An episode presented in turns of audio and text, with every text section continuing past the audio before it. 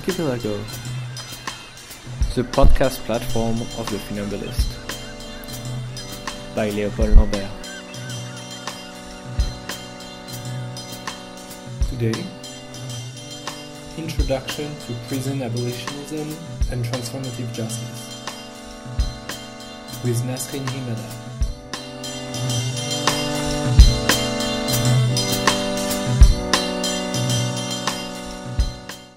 Hello everyone. Today my guest is Nasrin Himada, who's uh, uh, in uh, Montreal while I'm in Paris. Uh, one once uh, for once we're gonna do it uh, through Skype, breaking the the little rule from Archipelago, but for a good reason. I will explain very soon. Nasrin is doing a, a postdoc at University of Montreal with with Brian Massumi she's she's a very interdisciplinary person, as she will uh, tell us uh, herself. Uh, she does uh, uh, some work of curating, but also used to be the editor of, Scape- of Scapegoat, the journal Scapegoat. And now she's involved in a new journal based in Toronto called Moving Image Culture. hello, Nasrin. Hi. Hi.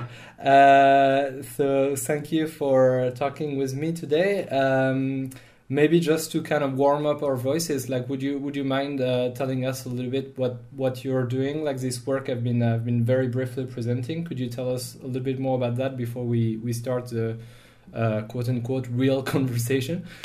Sure.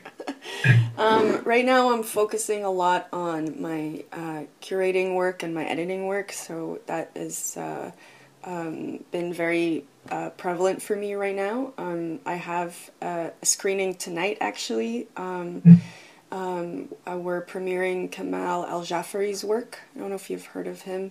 He's a, a filmmaker based in Berlin, um, is Palestinian. He is one of the best filmmakers around, I believe, and uh, his his work tonight is called Recollection, and we're, it's based on um, uh, kind of reappropriating images from uh, old Israeli films to capture what uh, Jaffa looked like at one point. Um, so it's I'm very excited for that tonight. And I was I was telling you I'm editing a new issue uh, um, that's uh, coming out of this new magazine in Toronto uh, on moving image culture. Uh, but basically, it's focused on media arts.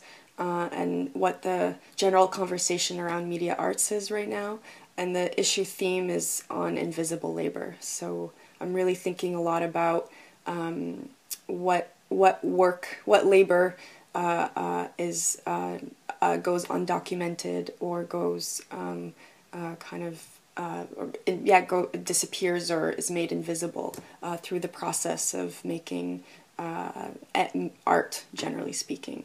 Um, mm. We're thinking a lot around what it means to, for example. Uh, uh, think through uh, emotional labor, especially when it comes to um, work around issues of care or self care or community care. we're thinking a lot about what it means to for artists of color. Uh, writers of color to generally be in a context that is white dominated and the invisible labor that goes into explaining white supremacy, for example.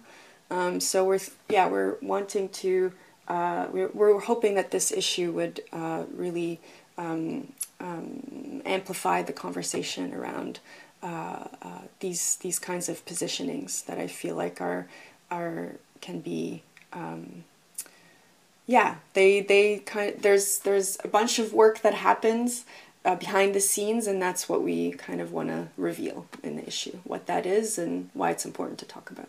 Yeah so that's where I'm at right now is in my research and in my thinking around uh, images and film and art. Yeah.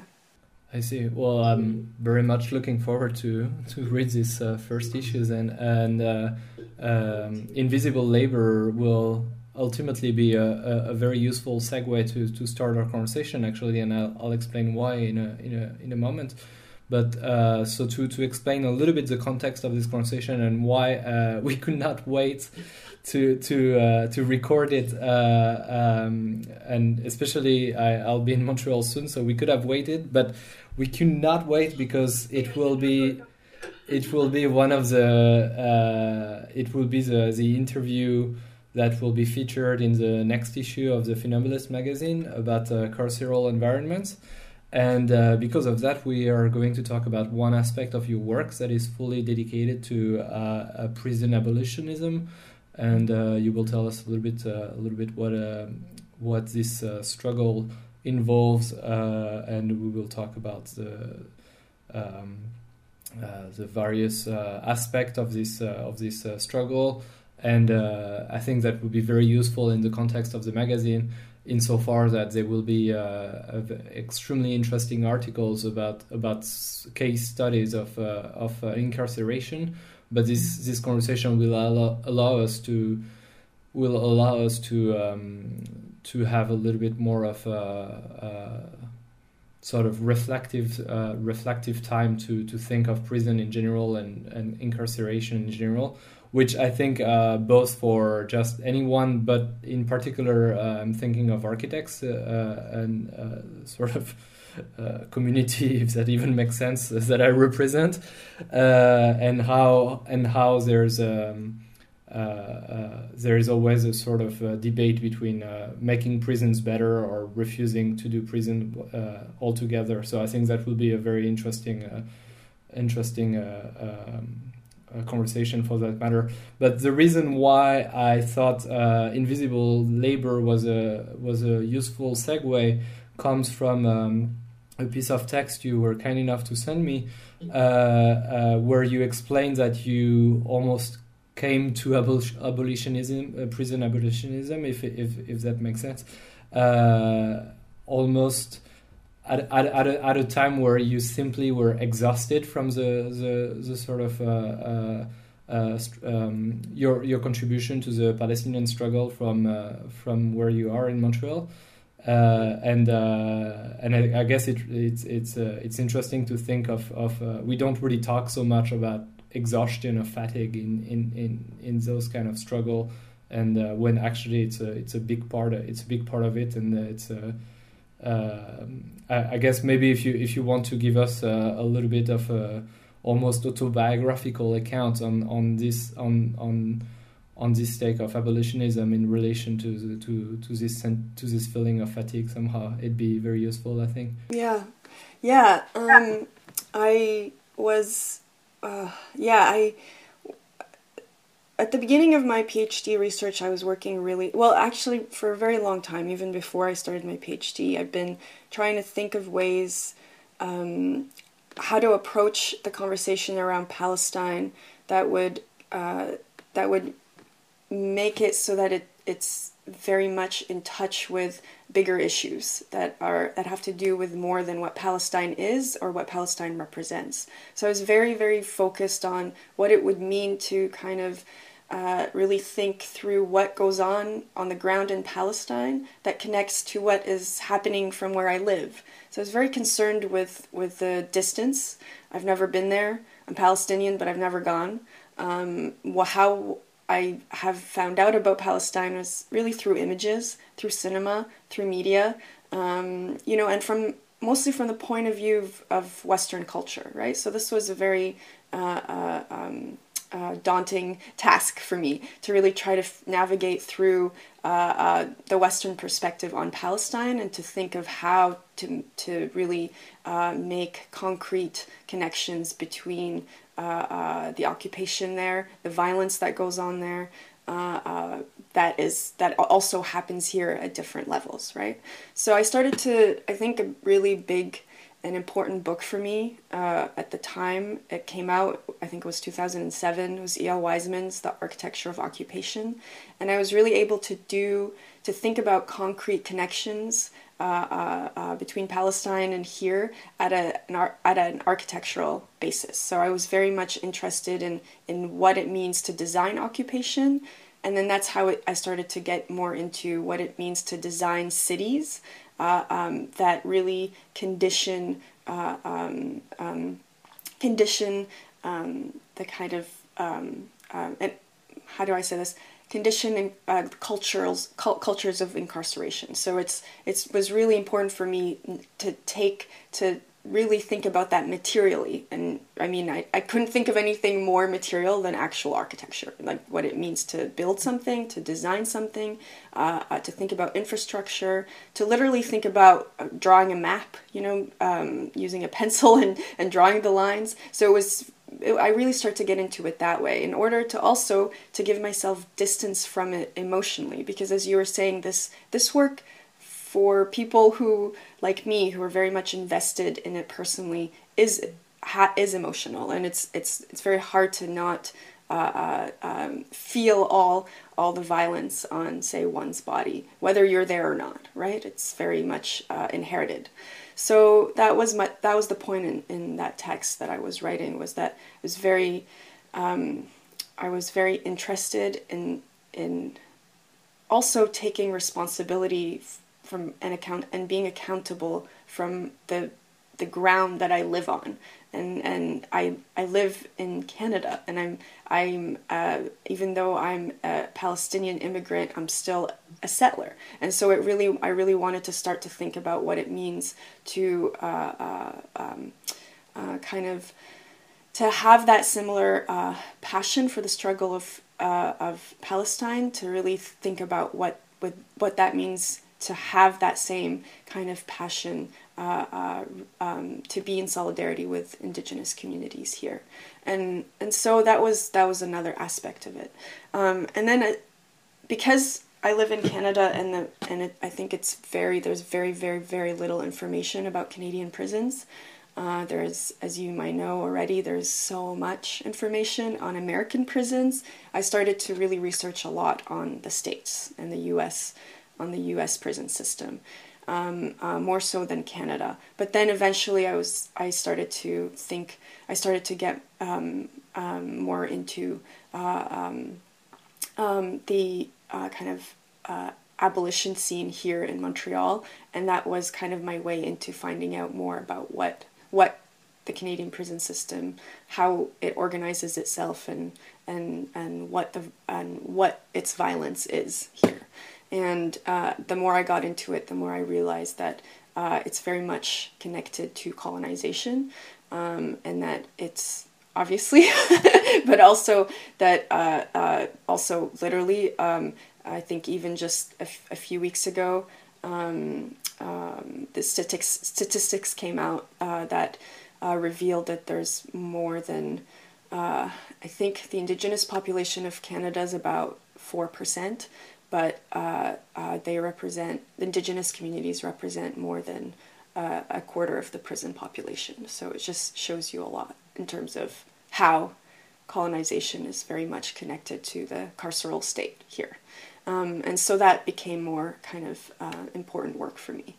Um, yeah, is that is that a good start? yeah, yeah, absolutely. And and actually, in the around the same lines of the of this text I was uh, citing earlier, you uh, uh, you talk about how you you have a long tradition of your refusing uh, isms, so to speak. You, you you never considered yourself as a Marxist or as a anarchist or any other ist like that, yeah. except uh, until you came to abolitionism and and so and became uh, an abolitionist. So uh, I, am sure there's uh, uh, various degrees of, uh, of knowledge about abolitionism, prison abolitionism um, in in our, our, listeners, and I mean in with myself as well. So w- would you mind maybe just starting to introduce this uh, this idea, and then we'll we'll sort of discuss uh, the the um, things more into details. Yeah, um, I mean, uh, there is uh, just to begin um, and to acknowledge some of uh, um, the work that are, that already exists. Um, there's a group in the U.S. that has been around for over a decade called Critical Resistance, who really began working around the, the issue of abolition uh, from way back, and it's a very, very important organization that uh, Ruthie Gilmore co-founded and Angela Davis co-founded. So I just want to acknowledge that um, that really th- that term comes from um, the work that's already done with critical resistance. Um, for me personally, I I couldn't. Um, there was it was always um, intuitive for me to come to prison abolition because I it was already um, how do I say this?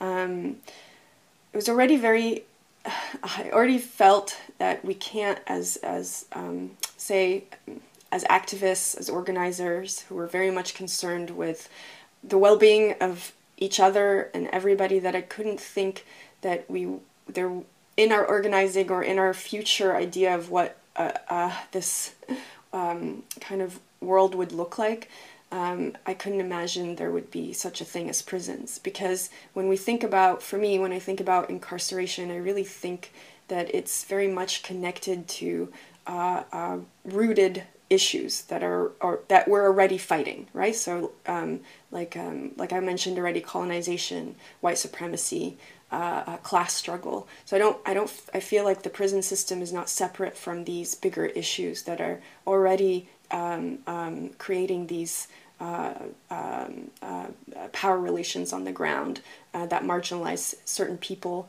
mostly people of color. Obviously, in the states here, it's indigenous people. In the states, uh, African Americans. So I feel like this is very much connected to how.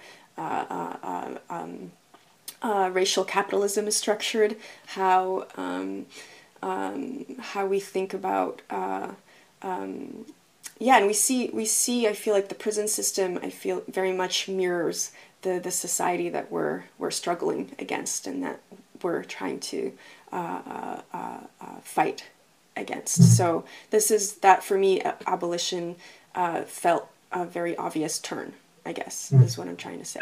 It seems to it seems to be coined within the the very term, right? Because coming from African American thinkers, the very word of abolition could not could not not recall uh, the slavery abolition. So I suppose it was very much integrated within this in a very uh, deliberate way uh, within these terms, uh, the, all those aspects you just described. Um, yeah, and Angela Davis talks a lot a lot about that in her book uh, "Are Prisons Obsolete?"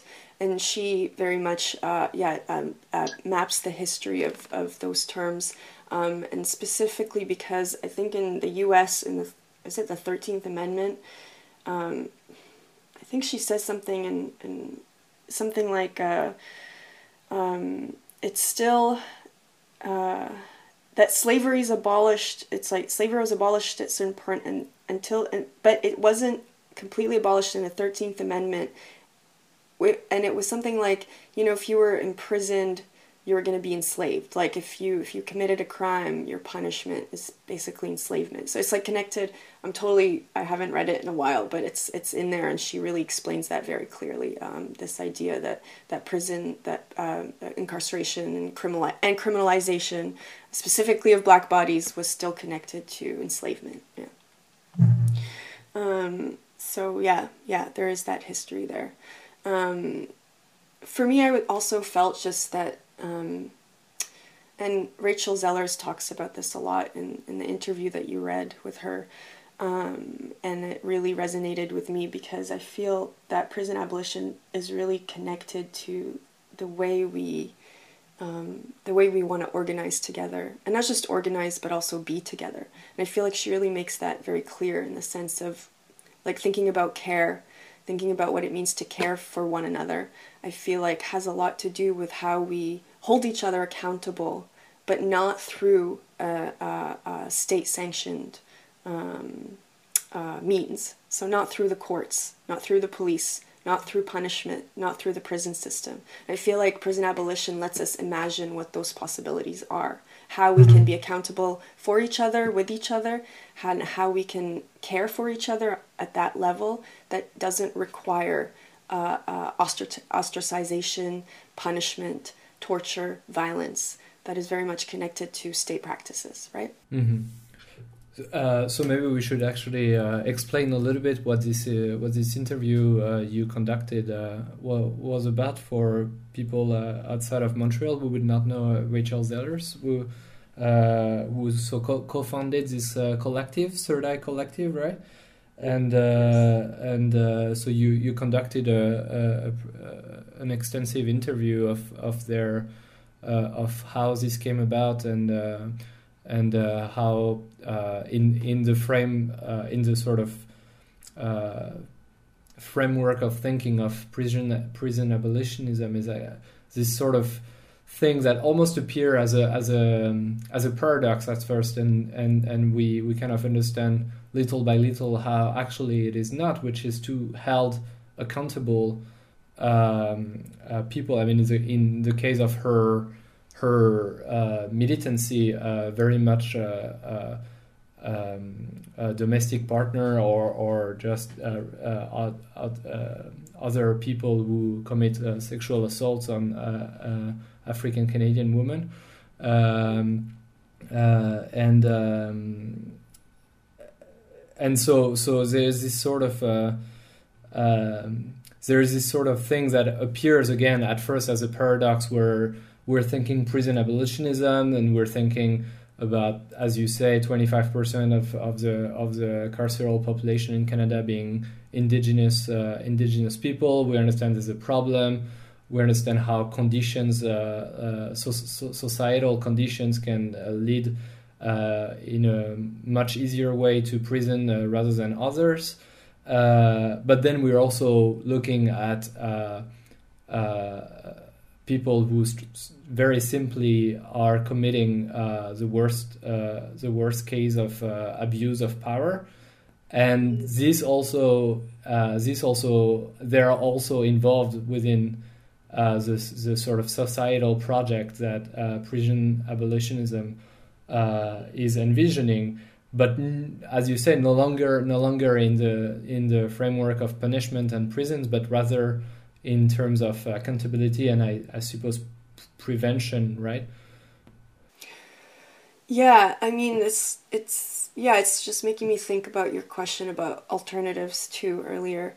Um, I was thinking about that a lot, and people ask this a lot. You know, um, uh, fair enough, of course, because it is uh, hard to grasp. I just, I just want to say that for me, it's not that um, for me personally. I don't want to speak on behalf of anyone. That I'm not, or I'm not, um, I'm not already thinking there's like um, something to replace the prison. So when I think prison abolition or transformative justice, I'm not thinking there are already things that we need to come up with, like infrastructures or buildings or systems that we need to replace the prison with. I'm like really thinking like in a, in a slower time.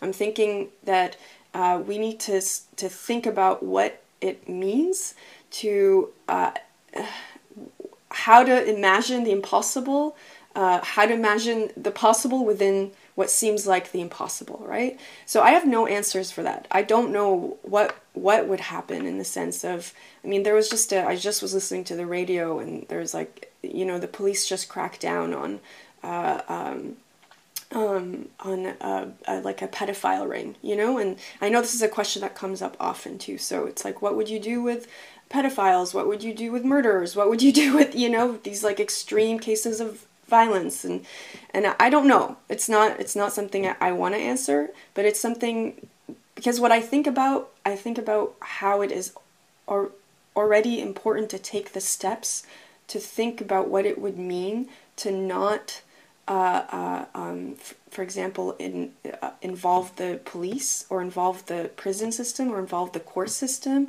in in uh, uh, cases of violence, like Rachel was talking about, and that is to or to begin by uh, establishing strong communities, right? And I think she talked about that a lot, right? I think it it just begins by uh, thinking about what it me- means to literally care for one another, right? So it's not, I'm not already at this like big, um, I'm not like mapping out like a big alternative system.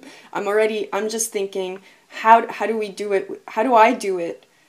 What, for myself with my friends for example how do we how do i hold myself accountable with my friends with my colleagues with people i work with with my family? And how do i do it on the street right? So how do i already practice abol- abolition on the street? And i've talked this i've talked with this a lot with my friend um, who's also involved in third eye. And uh, you know i told her that part part of my abolition practice is to be aware in public of what happens to step in, right? And so I, you know, there's, uh, you know, a few cases where uh, people started fighting, and I stepped in, you know, and made sure that the cops weren't called, for example, you know. So it's like this this kind of interjection that an intervention that kind of helps that uh, helps to support what's happening right away you know and it's you can't do it all the time i mean I, if if someone if it was too dangerous or too uh, uh, um, uh, over like like you know I, it was it was too too dangerous for me to step in. I, I don't know if i would but i also don't know if i would call the cops and that's something like i always think about right? What what you know there's a, a great article that was written um, i can't remember who it was written by now but i can send it to you. Um, uh, you know, in terms of what you can do uh, before you have to call the cops. And it's like a list of things, right? But for me, in any case, before you even get there, I'm just like, it's already important to just build the community that you can call yourself before you can call the cops, right? That's like, for me, that you begin there. You begin by just creating a, a real kind of uh, support system that would stand in for uh, uh, um, as an alternative to picking up the phone and calling 911, right? So I feel like that was also the, the point that maybe Rachel was saying too, that it really started with the Third Eye Collective, Transformative Justice, Justice Collective, began by them just having dinners together all the time, right? Mm-hmm. And creating this kind of atmosphere of, of uh, a, a, kind of space that felt uh, um, uh, safe and open and and and close, right? Uh, creating a kind of closeness that then and trust that then you would uh, kind of move from there in terms of what what the next steps are of providing support for women who are uh, sexually assaulted, yeah, or who experience sexual assault, yeah. So I feel like that that's it's it's really starting at the base level, yeah, and not thinking about how what it would mean to not to have something that's different than a prison because that's you're already then thinking carcerally you know? Yeah i don't know if that makes yeah. yeah. And, uh, and I'm very glad we're talking about that because that and uh, that gives me the opportunity to say that uh, yeah I, I apologize for uh, forming my questions this way especially in, in the in the email I send you to prepare the the conversation. It's, it's no apologies necessary, but it was a, it's a very important question for me to think about because I, I always want to have a better answer. sure, no, but because it's very interesting because that, that's kind of the first thing that people will people who think they take you seriously will think about uh, uh, as they say, yeah, but okay, but so what do you do with pedophiles or racists or uh, rapists? Uh, well, both. what do you do with those? What do you do with those people once you don't have prisons anymore? That's kind of the logical first questions that comes to your mind. And as we know well, the first questions that comes to your mind is usually not the most, the smartest one, and uh, and somehow it kind of relates to, and I think that's what you mean when you say that's already thinking carcerally, because it already relates to after the violence. And we should probably be trying to think much more before there's even the possible the conditions gather to bring violence, right? So I suppose that, that kind of takes the whole thing upside down and it's it's an entire kind of brain exercise that it requires requires people to do. It's the way, yeah. Oh, sorry. No, no, but uh, so I mean, I'm, I'm, just saying I'm very happy because that, that I'm I, I'm kind of uh, I feel I feel like throughout those uh, ex- email exchanges and text reading and and this conversation in particular. Uh, I came to I come to do this uh, this whole process to to think differently about about uh, what what I called alternatives. Uh, and I think that would be a great thing to convey as well throughout this conversation for uh, anyone who's intrigued by this uh, by this concept, isn't it? Yeah, and I think Rachel says it too in the interview. It's like beautiful this one liner where she says, you know, transformative justice begins by changing yourself before you change the world. I think something like that. I can't remember.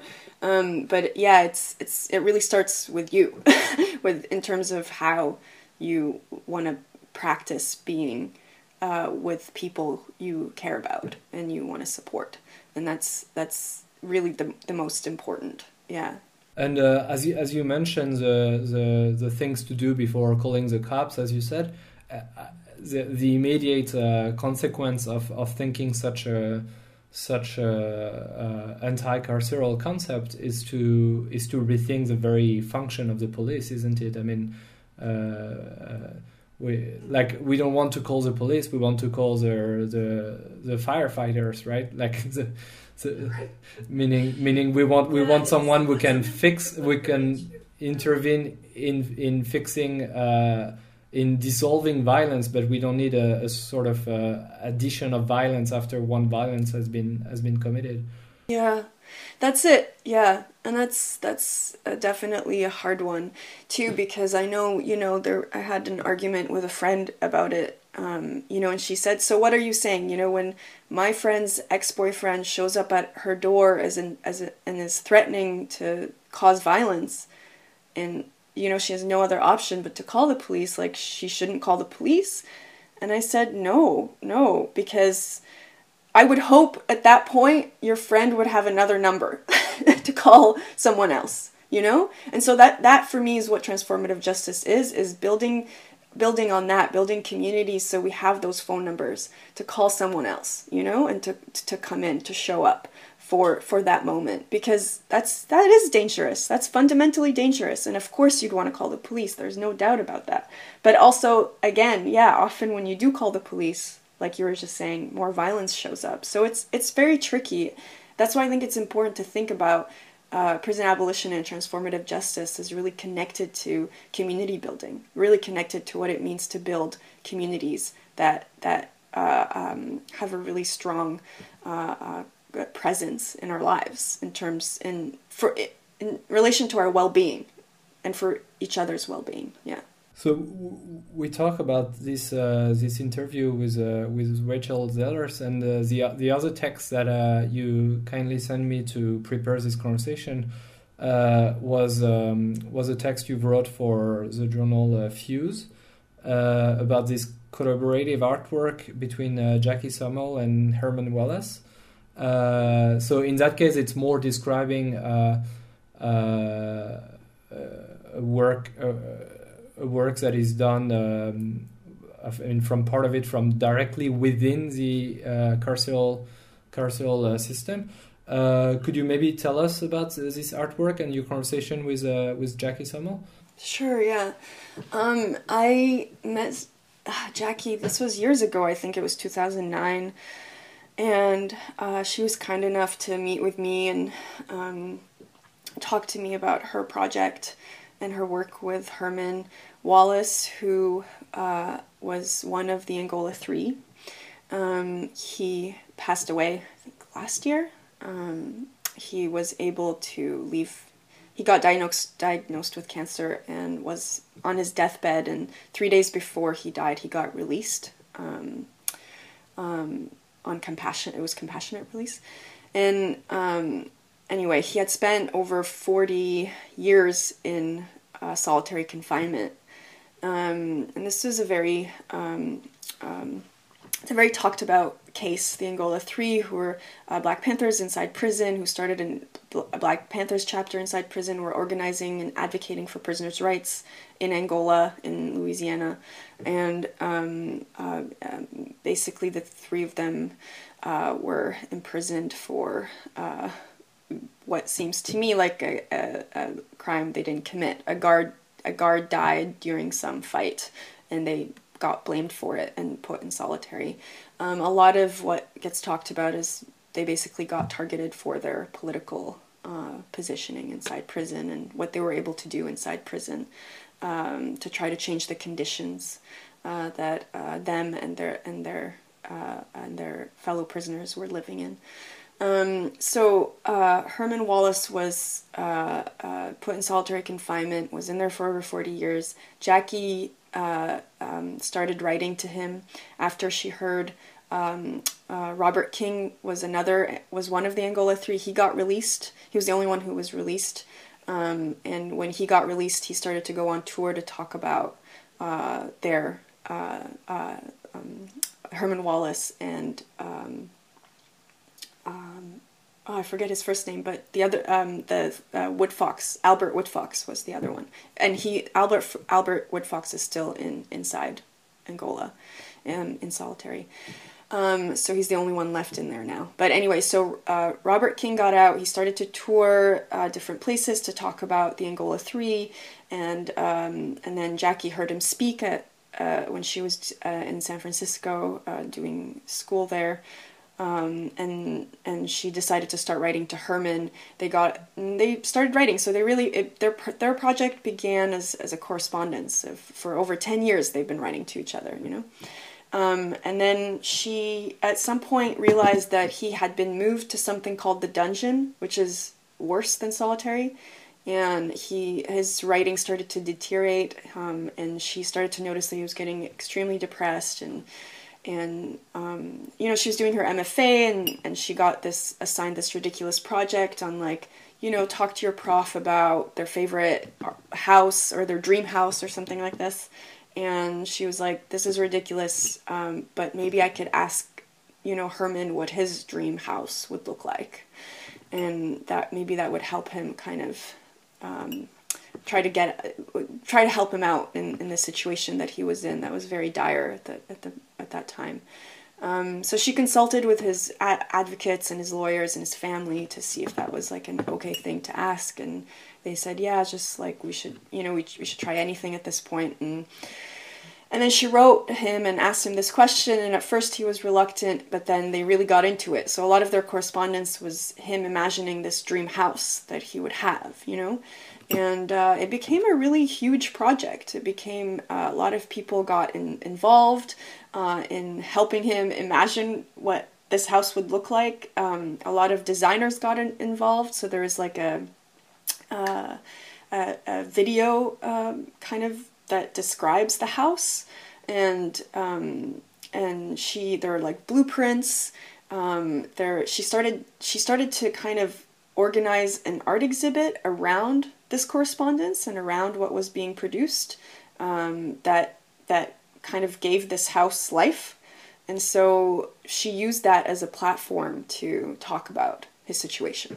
So it got really, really uh, a lot of attention and um, and yeah, it was one of her. It was through art and th- and through this kind of uh, collaboration that uh, um, yeah, we he that his his his situation and the Angola three situation was kind of made even uh, bigger and more public, and it got a lot of people involved in terms of what it means to uh, um, to to have something like solitary confinement in the U.S. and to have someone be in there for over 40 years. So it really uh, um, uh, problematized that as well for the bigger public in the U.S. Yeah, yeah.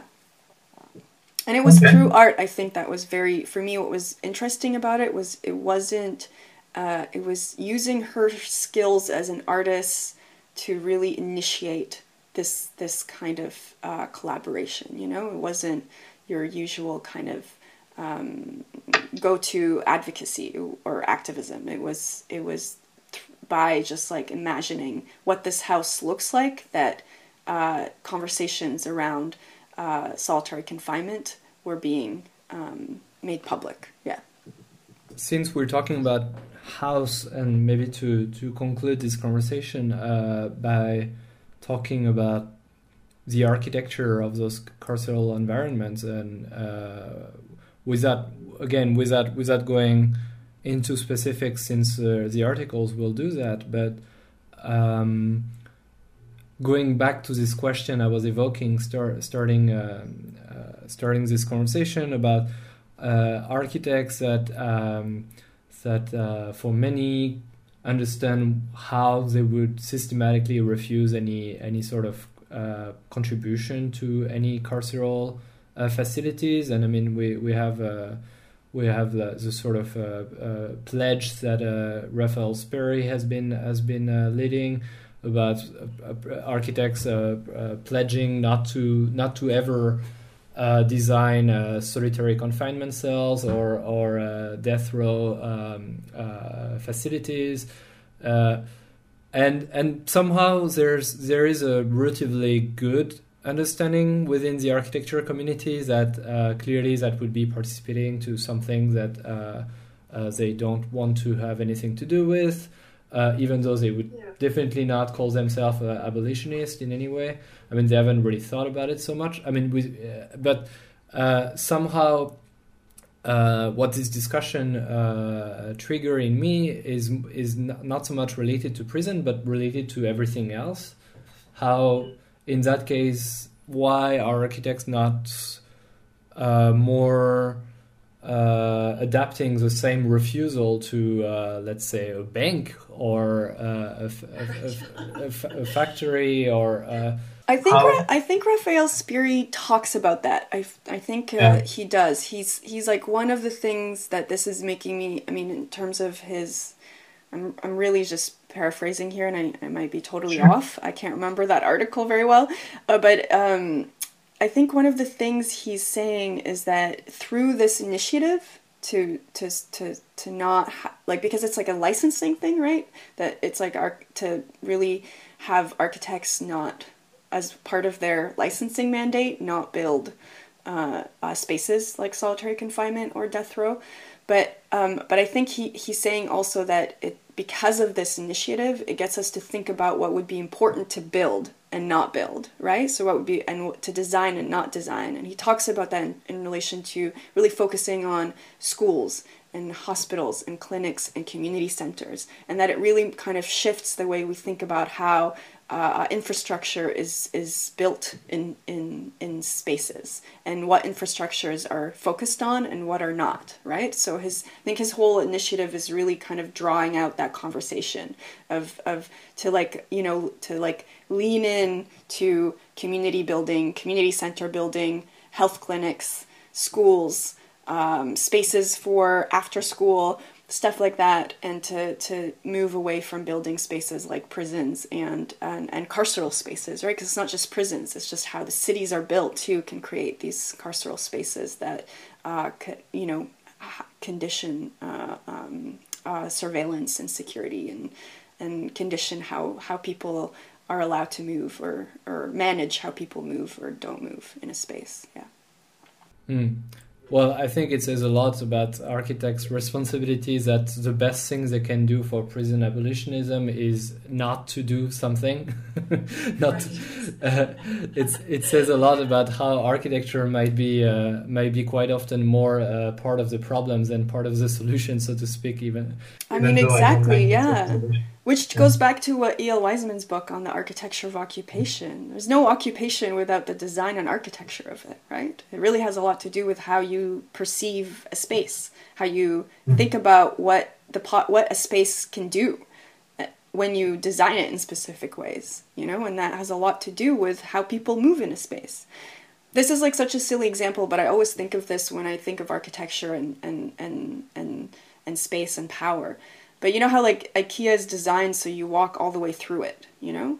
Like there's when you turn back it gets confusing. There's no like the exit is on the other side, so you really have to go all the way through IKEA to like get out, you know? And that's something that I think about often in terms of how our movement is really managed from walking on the street to being on a bus. it's really Yeah. very very concrete that way. Yeah.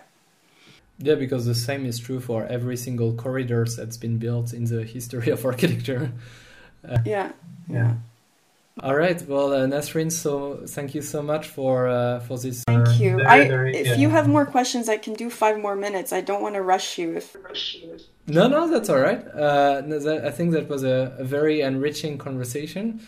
Uh, at least it was for me, for sure, as as you as you saw. and uh, and uh, I'll be very happy to have this conversation both on the on Archipelago and within uh, the Funambulist magazine. So thank you very much. thank you so much, and thank you for understanding, and thank you for everything. Thanks.